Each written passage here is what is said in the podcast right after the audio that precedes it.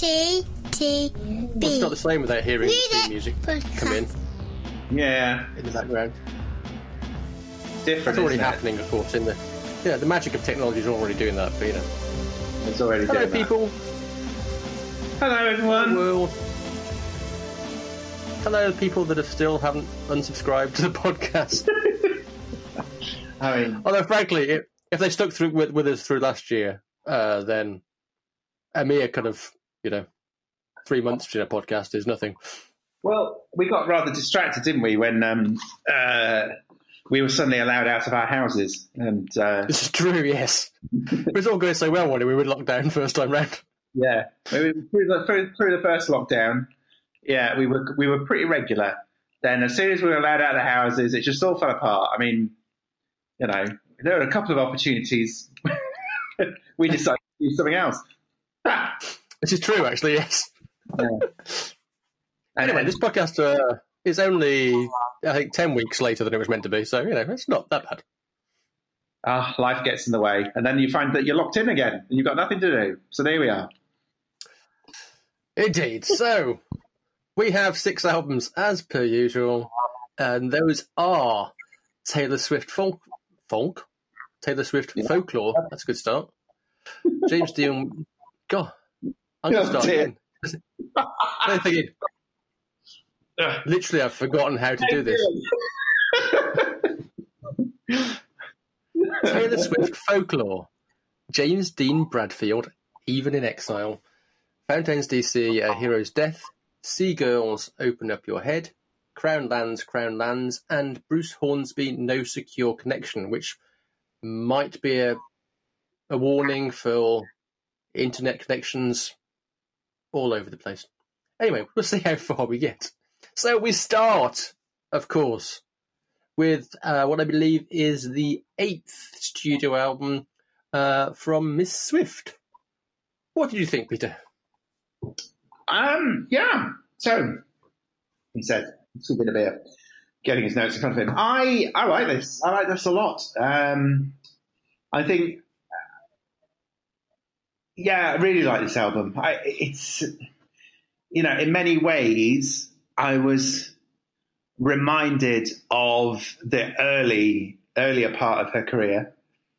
Hmm. obviously before she went huge, um, you know, she always was and still is uh, such a great singer songwriter, and and back in the day, and no doubt we can bore everyone for the umpteenth time about our anecdote about seeing Taylor Swift in a moment, um, but it was always very more of a folksy Americana sort of driven sound anyway. So actually, Yes. this album is kind of really sort of scraping back all the pop of the last few years, uh, particularly you know the sort of overproduced, and I mean that in a, I don't mean that in a derogatory way at all. The, the, the overproduced albums that she's been more famous for in recent times, um, and I'm thinking the last album, back to the last album in particular. And here we have something that's a bit more stripped back, um, uh, as, as the title suggests.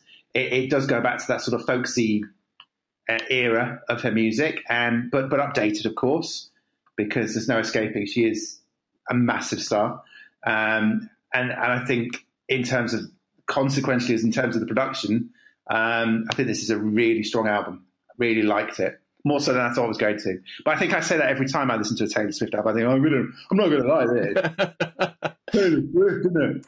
Um, and actually, I always enjoy it. So there you go. Whether it's whether she's doing the pop princess stuff or whether she's doing this, um, you know, she's she's a you know outstanding, talented musician. And um, yeah, I've been quite effusive already. First album, and I'm just, yes. Sort of just- great, Well, great, Oh, great. great. It's quite fun. It's quite funny. I mean, obviously, when it first when it first came out, uh, which was probably what, probably about 12, 13 weeks ago now, um, there were some people calling it her indie album, which I thought was very funny because I thought clearly, cl- cl- clearly by people who don't understand music or indie or anything. Um, but Maybe- clearly that was just because she'd simply because she'd worked on the album with uh, Aaron Dessner, who's a member of the band The National. So it's like, oh, she's worked with a guy who's in a band who are kind of indie, so therefore this must be her indie album. You're thinking, mm, no, No, not really. Uh, The clue, as you said, the clue's in the name. yeah, and Bon Iver on here as well, which is- just adds a little bit of extra cred, I think. Bon Iver is in, on here, in, in, indeed. Indeed. Um, Notes. yeah, I mean, as, as you say, I think it's it, it is much more relaxed and stripped back uh, version of Taylor Swift than we've had in a while. Um, I think particularly strong on the opening five or six tracks. I think uh, are really really good. Um, really love like the, the one uh, which opens the album, um, and then also Last Great American Last Great American Dynasty, which I think is uh, the uh, finest pop moment on the album. Hmm. Um, and also like lyrics in that song as well, inspired by um, socialite and composer Rebekah Harkness, whose house Swift bought, and she quickly found parallels, obviously, between her own life and Harkness's as somebody that was very talked about and Yeah. the kind of person that people kind of deemed to be scandalous if she did anything that was what we would classify as being a normal person. um, uh, I will say though I found it a bit long. No, I did find I did find the middle of the album for me was a bit kind of hmm, yeah, okay. um, and wasn't grabbing me and saying "look at me" quite as much as the rest of the album. Um, but it was only a, a kind of brief lull uh, because from about I think the song "Mad Woman" uh, back onwards, which I think is about track twelve, toward from there on towards the end, it kind of brought, me back in. Particularly liked uh, the song "Betty" as well, um, which was part of a three song story on the album, uh, following on from Cardigan and August earlier on in the record. Um, but yeah, I, I agree overall with that. that I think generally speaking, it's a, it's a pretty good record.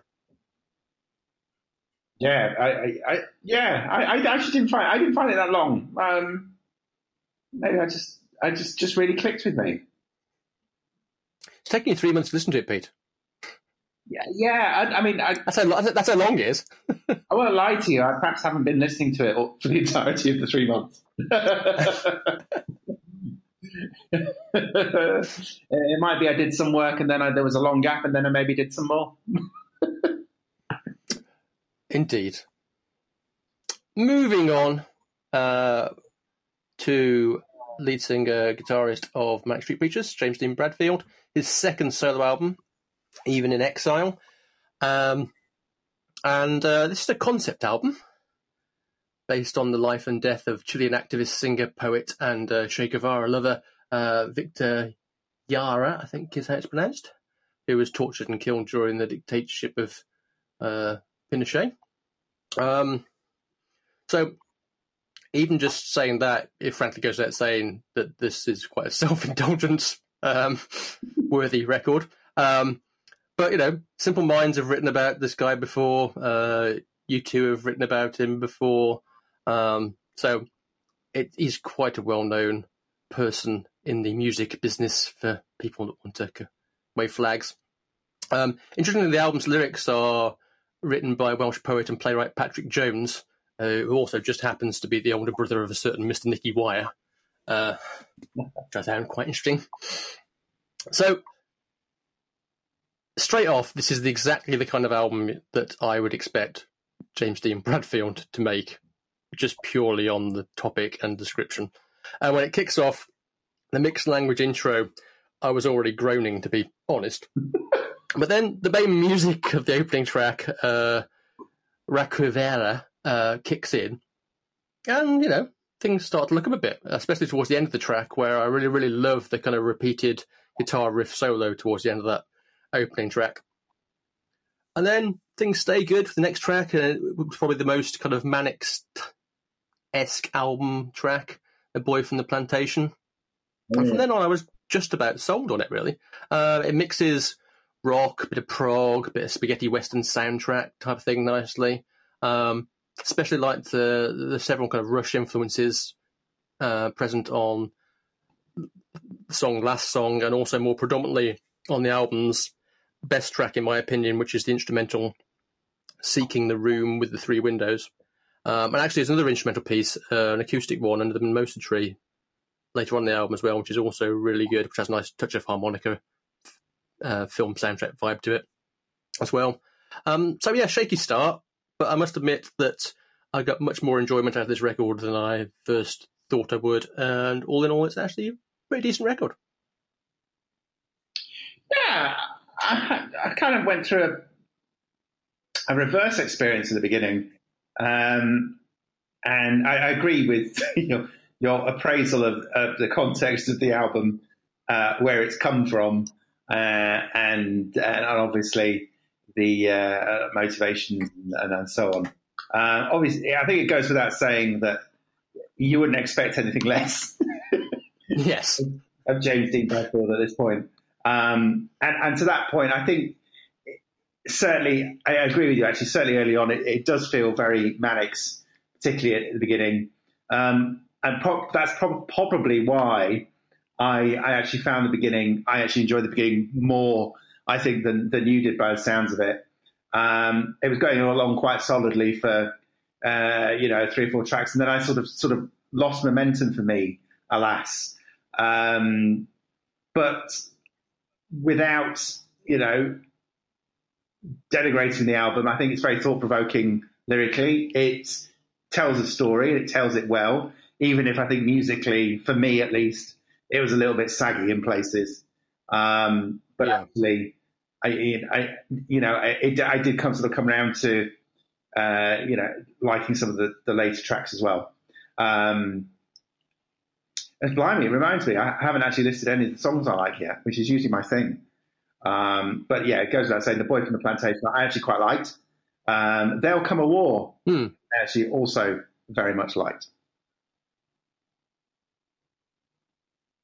There you go. There you go. So, two down, four more to go. Uh, next up is Fontaines DC: A Hero's Death. Um, uh, and we, we obviously reviewed their debut album, Dogrel. Uh, was it the start of last year? It might yeah, be the start of last year. Uh, yeah. Which which we both both like quite a lot. Um, so second time around, how are you feeling? Um, yeah. It's a solid album. Uh, it's quite I, and I'm trying to sort of recall perhaps being, I was probably more positive about the first album. Um, it's quite a lo-fi downbeat sort of album, but there's enough going on to keep you interested in terms of, you know, once again, you've got the, the, the, the punk, the garage rock, the, the spoken word here and there as well, uh, which is great. Um, I preferred second half of this album to the first half. Yeah. Um, I particularly like the tracks "A Lucid Dream" and the title track "A Hero's Death," uh, which is more the spoken the spoken word sort of track or the shouted words. Mm-hmm. Uh, again, I think this is a sort of I think this is a band that that could be, that probably do uh, sound absolutely fantastic live. Not that, that any of us remember what live music sounds like at this stage. Um, it, it, it's you know I, I, I, can really imagine sort of being in in the the pit of some place somewhere, really enjoying this as a live experience. I think you always lose some of that. I think when you record it.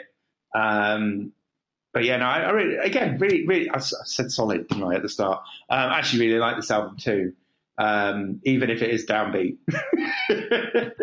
you know, I, I think it's um, yeah, yeah, strong, strong, second album. I was possibly more positive about the first, the debut, the first album. Uh, I think we, I think we, both, I think we both were actually. Um, I mean, this feels like me, a bit more tempered, a bit. When I'm remembering, yeah, it's yeah, yeah. As I said, and when I'm remembering the first album, um, there was an element of uh, some same old tricks for me. So you know, the endless repeated lines and repeated musical riffs. Yeah. Which I have to confess grated on me a bit more with this record than on their first outing. Um, it felt a tad more lazy this time around. Mm. Um, although I do say that in a month where a new ACDC album has come out. Um, and to be fair, that album is far from lazy, but you know, I can't deny that they are using some say, some of the same old musical tricks on it that they've been using for the last you know half century. Um, so yeah, I mean, I think I really like the opening track. Dip Long gets off to a really good start. Um, then I'm similar to you in a way. I think my favorite my favorite section of the album uh, is the kind of four track uh, run from a lucid dream, search lucid dream. You said a hero's death, um, which having just said have a problem with repeating the same line over and over again. That's probably the most repeated same line over and over again track on the album.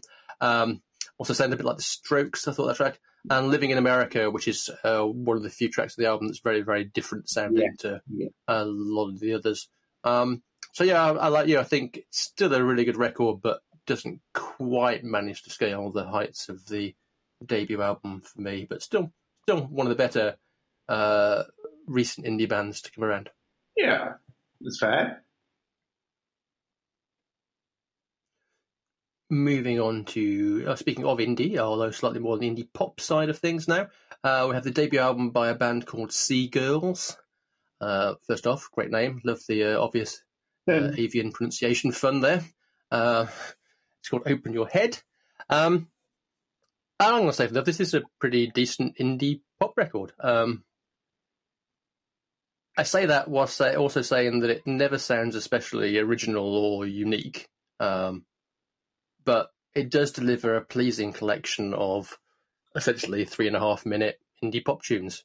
You know, it kicks off well with um, Transplant, which is very much in the kind of Frank Turner Killers esque sounding space, mm. and indeed, you could argue that the Turner Killers bit continues throughout a good chunk of the rest of the album too. Really, and speaking of two, but even a bit of U two, in fact, if you get if you uh, want to stretch it a bit. But since these acts have also written the odd catchy pop tune in their time. Uh, it's probably not all bad. Um, the album suffers a bit for me on the negative side of the fact that the singer whose name I've written down somewhere, uh, singer Henry Camamile, um, does have one of those voices which does sound like quite a few other recent indie pop band singers to me. Um, so it means you are quite likely to, if you hear it on the radio, think you could be listening to Bastille or one of mm-hmm. many other similar bands um, besides, although I doubt that's going to harm them commercially. Um, so it bounces along quite nicely in a foot tapping indie pop anthems kind of way. Um, definitely a kind of band that I'm sure serious, serious quote unquote indie bands probably hate. Um, but also balanced with some quite fun lyrics as well. Uh, on a mental health side of things. Um, the song uh, "Do You Really Want to Know," which great pop song by the way, uh, has a good line. It's a I've been overthinking all my life. They'll ask me up in heaven why I fell on my knife. All my emotions are technically right, uh, but I don't want to go there and fuck up your night, uh, which I quite liked. Um, yeah, simple, fun indie pop record. I agree. I think it's another great indie indie album, and we've had.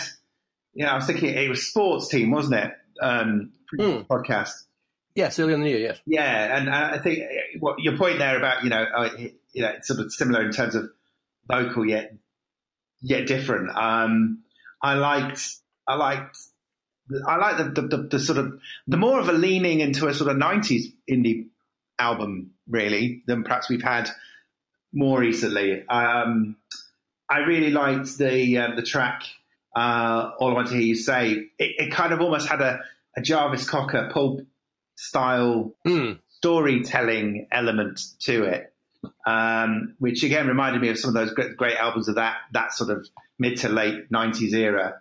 Um, and and it's funny when you say the popability of, of Do you really want to know? Uh, the riff, I don't even notice. It's, it's like Whitney Houston's "How Do They Know?" How do they know? Yes, indeed. and that was the guitar. The guitar. it's like I was like, what is that tune? And it bugged me for days. And then I listened to it again. I was like, ah, it's Whitney Houston. that's like, but that's also a great song, so that's fine. Exactly. Uh, so I was like, this is great. This is a great. It's not only an indie album. It's got it's got that sort of popability sense to it as well. So so I enjoyed that. Um, for me, again, perhaps a little, as for you with one of the previous albums, perhaps a little on the longer side, but but actually not not by much. Um, and some some great, uh, some great, some great lyrical stories as well. Uh, some of which you've touched on already. Um, so, yeah, no, I, I, thought a solid, solid indie record. I think we've actually done quite well this year in some of the indie albums that we're getting. It seems that we've that sort of dearth or drought of indie albums that we complained about probably a couple of years ago. It seems to be turning a corner. Uh, we've got some great bands coming yeah. through. So it's a shame we can't. It does seem to be true. well, yes. yeah, no, I really like. It. It's going to be a, it's going to be a tough call on this podcast actually because I really like that one as well. Four down, two to go. Next up, uh, I think this is a debut album as well, although I think they might have had an EP out before. Um, this is Crown Lands from uh, Canada, uh, and their album called, well, Crown Lands. Yeah, imagine if it was titled. Um, uh oh. Yeah, here we go. Um, I kept waiting for this one to click with me, but it never quite yeah. did. Um, again, I think I keep trotting this phrase out in this particular podcast. Second half definitely better. Um, we get that printed on the, the merch when we get around to that. Um, and it's yeah, see, I think I probably like the first half of this one better. Did you see? I I can, yeah. I can see to see why. I think the first half was much more planted in in some of that sort of oh, I want to say how to how to describe it. The sort of sort of late eighties rock influence going mm. on there. I, I I could hear it. Um, Whereas I think it, I, I found the sound perhaps settled down more into their own sound as the album went on. Um, that is until the last track, which went all crazy psychedelia on me, which I wasn't expecting at all. Uh, um, Sundance, yes. Yeah, Sun, Sundance. So, so that was that was a bit of a, bit of a whoa moment for me. Um, I particularly liked. Um, having said that, I particularly like Howling Back. Um, I thought that was a great yeah. track, and uh, End of the Road as well, uh, which I think was later in the album in that second half. But uh, yeah, yeah. as I say, never really, I never quite got got there with this one. I have to be honest. So, what did you think? Uh, liked it more than you do, but I've, I've changed my mind on it quite a few times in the last uh, couple of months. I mean, it's very much a. If you ever wondered what the White Stripes would sound like if they had more kind of Led Zeppelin, early Sabbath kind of leanings, then yeah. Crown Lands pretty much might be the answer. Because vocally, Cody Bowles certainly seems to be able to channel both early Robert Plant and Ozzy Osbourne at different parts of this record, and even a touch of uh, Geddy Lee and Rush. Yes, the second mention of Rush in this uh, podcast. Canada's finest, yeah. uh, thrown in for good measure on Forest Song. Um, I have to confess, I have to confess, I've played the lead track quite a few few times, uh, and it's probably the most white stripesy song on the album. Actually, um, having mentioned them, um, and then it, it kind of goes into a bit more of what they're trying to do themselves, I suppose. After after that, and River I really like as well. It comes straight straight after it, which I've put on a couple of playlists. Um, Leadfoot is actually one of my favourite tracks on the album, partly because it has sections in it that reminded me of Showaddywaddy and Mud. Um, Although I suspect they were probably going for more of a T Rex vibe, but you know, can't have everything. Um, End of the Road you mentioned, uh, lyrically, I quite like that since it just it seems to be uh, dealing with uh, indigenous communities in Canada and yeah. their kind of persecution. Fancy that indigenous communities being persecuted in the country. Who'd have thought it? Um, so that was quite of interesting from a kind of lyrical perspective. Um, but yeah, it's it's it's my turn to say solid. Really, it's a it's a solid record. Quite enjoyed it. Um, interesting enough to make me check out uh, uh, any future releases, but by the same token, yeah, fine. Cool. Not for me, alas. So, sounds, like, sounds like you enjoyed it far still, better. We still have a secure connection, so we will finish off uh, with Bruce Hornsby, uh, no non-secure connection. Uh, fifth solo album uh, from Bruce Hornsby. Uh, obviously, he's re- produced more albums than that, but this is a solo album in the sense that he's not with the Range or the Noisemakers or as part of other bands such as the Grateful Dead and various others who he's uh, released records with. Um, and as this kicks off, you can immediately tell that Justin Vernon, yes, here he is popping up at both ends of the podcast, uh, is also present here uh, on Cleopatra Drones, which has like a, has a kind of Peter Gabriel Yeah. vibe to it as well. Um, it's a really great way to kick off the album. Um, although it is an album that I think definitely needs a few listens before you have any hope in hell of getting to grips with it. Um, very experimental in nature, and by far the most experimental thing on the uh, list this month. Certainly, as far as the construction of the songs go, and in fact, he's referenced that doing film score work for Spike Lee has kind of influenced the way this album kind of moved along. Um, so I would not describe it as an easy listening experience, um, which is not to say that it doesn't have uh, immediacy in places, Cleopatra Jones being a fairly uh, prime example, but also there's a there's a couple of out and out, I suppose, traditional pop songs on the album. The final track on the album, No Limits, and also the song that was released as a single off the album, which is um, his duet with James Mercer of the Shins, My Resolve, which is a conventional pop track. Um, but it's the only conventional pop track on uh, the record. Um,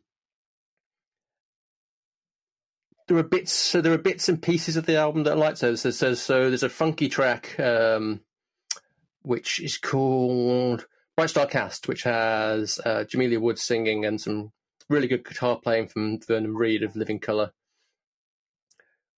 which is quite interesting. Um, it's also one of the other songs on it that's a bit more conventional is uh, the duet with Leon Russell, Anything Can Happen, um, which again sounds like it should be on a totally different album than this, although uh, given that apparently they recorded the demo 25 years ago, it clearly was meant to be on a different album than this. this is, um, I think my, my general feeling of this record is that, that it is great to see any artist, mean, I've said this before, experimenting and challenging themselves and indeed the listener. And you certainly couldn't accuse Hornsby of not doing so here. And I think there's a lot to admire in the construction and in the production and the, the general kind of vibe of the record. But in its delivery, the album just kind of misses the mark too much for me. And it felt like I was having to put a lot of effort in for not getting as much out. Yeah, I concur. Um, it, it it was a bit of a slog this one. Um, although amusingly, I've written at the top of my notes here, it's it's a bit old jazz. This very Scott. but I thought you might have appreciated it better. um, again, I think second half worked better for me. I think I've said that now three times. Um, Yeah. It is a bit of a slog though. Uh, and, and, and do you know what? It's almost that last track almost stands out like a sore thumb because it, it really is the pop track, the mainstream track. Uh, and you kind of almost wish, oh, I'll tack that on the end there. I was just getting into this. I've worked so hard as well. Um, I, again, it's it's not without it's not certainly not without merit. Um, you know, if you're prepared to give it a go, I, I quite like the track "My Resolve" um, Hmm. and "Bright Star Cast." Uh, are probably the two that sort of stood out for me in terms of uh, likability from a, a, a Pete point of view. Um, I also found uh, the track "Porn Hour" um, quite quite amusing um, in the, the sort of the uh, the sort of jolly juxtaposition between the, the tune, the music, uh, and the Yeah. lyrics. the sort of I was like, ooh, biting social commentary there. Um, so, so I, I like I've written that down as well, but it's something that I, I like. But to be honest with you, the rest of it was pretty tough going uh, for me. Um, so a bit of a miss, I'm afraid. Yeah. Okay We then. buzzers. The big que- the big question then. Oh yeah. Album of album of the podcast. Tricky. So it's clearly not Crown Lands, and it's clearly not uh, Bruce Hornsby. That's is it? Um, and, and to be honest with you, I haven't. Uh, we, we've had a we had a couple of good podcasts prior to this. I think where it was really obvious. This one's a bit a bit. Yes. Um, it's not James Dean Bradfield either. I'm afraid. Just far too pretentious. I'm sorry. Um, very worthy. I'm sure. And the fans of many a year will like it, but not for me. Um, it's, it's, I'm going to say Taylor Swift. It's it's it's either that or Seagulls, but probably leaning more towards Taylor Swift. There you go. Who'd, who'd thunk that? I would probably say the same, um, as in choice wise. If I would I still would I choose Taylor Swift as well? Um, if I shouted downstairs and asked my opinion, opinion of my daughter, I'm sure I would be um, instructed that the correct answer is Taylor Swift. Yeah, Um, so I'll just go with that because it makes it much life much easier in my household. yeah. Which So, reminds me, yay, Taylor Swift. Taylor Swift. Hey, uh, which reminds me, we've, we've not trotted through our Taylor Swift story for the umpteenth time, but uh, maybe we'll save that for another time. Maybe next time. Yeah, I'm sure. I'm sure the listeners are, are fully aware, all three of them. Indeed. So until next time, uh, hopefully we'll get one one of these in before Christmas. Uh, yeah, until then, Till till then. bye.